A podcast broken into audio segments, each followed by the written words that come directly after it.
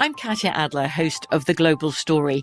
Over the last 25 years, I've covered conflicts in the Middle East, political and economic crises in Europe, drug cartels in Mexico.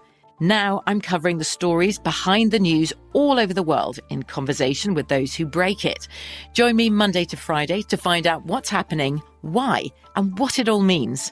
Follow the global story from the BBC wherever you listen to podcasts. Xfinity has free premium networks for everyone this month, no matter what kind of entertainment you love. Addicted to true crime? Catch killer cases and more spine-tingling shows on A&E Crime Central. Crave adventure? Explore Asian action movies on Hi-YAH. Searching for something extreme? Check out skating, snowboarding, and more on Fuel TV Plus, the global home of action sports. And find crowd-pleasing bops on iHeartRadio's Hit Nation playlist. There's new free shows and movies to love every week. Say free this week in your Xfinity voice remote. This episode is brought to you by Navy Federal Credit Union. At Navy Federal, it's been the mission to help the military community for over 90 years. And not just help them, but do everything to make sure they not only grow, but flourish. That's why Navy Federal Credit Union has all kinds of great savings and investment options like share certificates with sky high rates. So don't hesitate. Start growing your finances today with a variety of savings and investment options. Navy Federal Credit Union. Our members are the mission. Savings products insured by NCUA. Investment products are not insured, not obligations of Navy Federal and may lose value.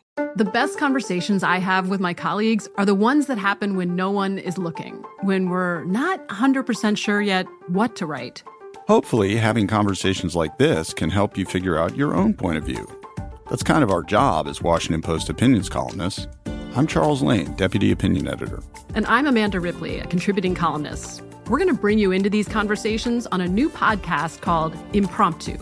Follow Impromptu now, wherever you listen.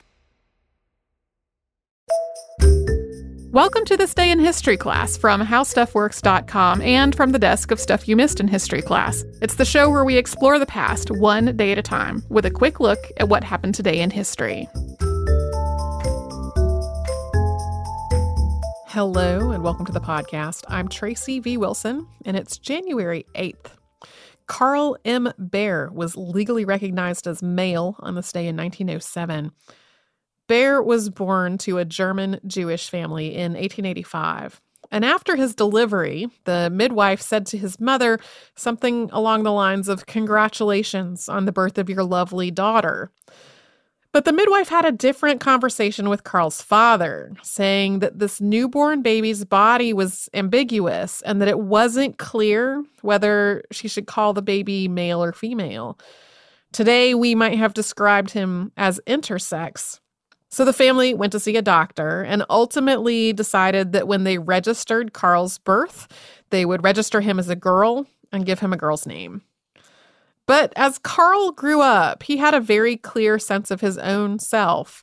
He later described himself as a boy who was being raised as a girl. In his own writing, he said, quote, One may raise a healthy boy in a womanish manner as one wishes, and a female creature as mannish. Never will this cause their senses to remain forever reversed. And his growing up was not easy at all. He was expected to play with girls, but he didn't feel like a girl. And the girls also seemed to suspect somehow that he wasn't one of them. Not only did he not like most of the pastimes that were considered to be appropriate for girls, but the girls in his community excluded him from playing with them his behavior and his interests, and as he grew into a teenager, his appearance and voice were more in line with what was expected of boys than what was expected of girls. In 1904, at the age of 19, he moved to Hamburg. He studied sociology, he started working as a social worker, and was also part of feminist organizations, including campaigning against the trafficking of women. He was also active in the Jewish service organization B'nai B'rith, that same year, he started introducing himself to people as a man, and he changed his dress and no longer tried to hide his more masculine physical features. And then, in the midst of all this, he was injured in a tram accident. When he was taken to the hospital, doctors immediately noticed that his ID did not match the name or the gender that he gave to them when he was admitted. They ultimately contacted Magnus Hirschfeld of the Institute for Sexual Science, which was a research institute, a medical facility, and an advocacy organization for what we would describe today as LGBT rights. Hirschfeld described Baer as a case of, quote, erroneous sexual attribution. He and other doctors at the Institute felt that Baer would benefit from having surgery. It's what we would today describe as gender affirmation surgery. After receiving hormone treatments, Baer had a series of surgeries starting in 1906, and this made him one of the first people to have surgery for this reason.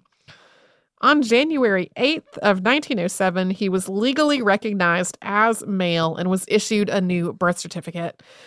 That same year, he published a semi fictional autobiography called Memoirs of a Man's Maiden Years, and he published that under the pseudonym N.O. Body.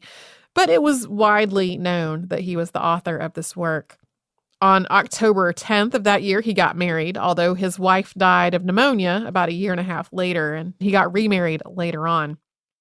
Baer continued to work as a social activist in Berlin until 1937, including becoming the director of the Berlin Lodges of B'nai B'rith.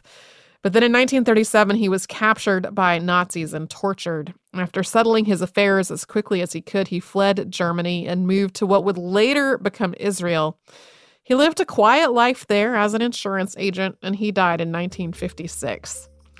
Thanks to Casey Pegram and Chandler Mays for their audio work on this show. You can subscribe to This Day in History class on Apple Podcast, Google Podcast, the iHeartRadio app, and wherever else you get your podcasts. You can tune in tomorrow for a modern version of something that had existed really for a lot of history.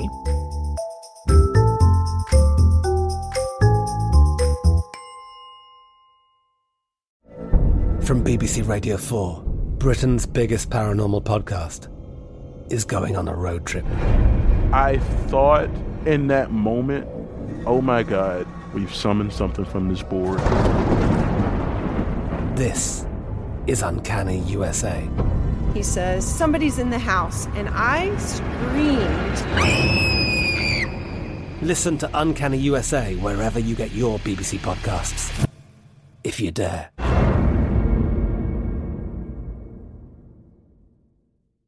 Xfinity has free premium networks for everyone this month, no matter what kind of entertainment you love. Addicted to true crime? Catch killer cases and more spine-tingling shows on A&E Crime Central. Crave adventure? Explore Asian action movies on Hi-YAH. Searching for something extreme? Check out skating, snowboarding, and more on Fuel TV Plus, the global home of action sports. And find crowd-pleasing bops on iHeartRadio's Hit Nation playlist. There's new free shows and movies to love every week. Say free this week in your Xfinity voice remote. This is Malcolm Gladwell from Revisionist History. eBay Motors is here for the ride. With some elbow grease, fresh installs, and a whole lot of love, you transformed 100,000 miles and a body full of rust into a drive that's all your own. Brake kits, LED headlights, whatever you need, eBay Motors has it. And with eBay Guaranteed Fit, it's guaranteed to fit your ride the first time, every time, or your money back. Plus, at these prices, you're burning rubber, not cash. Keep your ride or die alive at ebaymotors.com. Eligible items only, exclusions apply. Hey guys, back at the playground again, huh? Yep. You know what this playground could use? A wine country. Heck yeah, and some waves so we could go surfing. Oh, yeah. Love that. A redwood forest would be cool.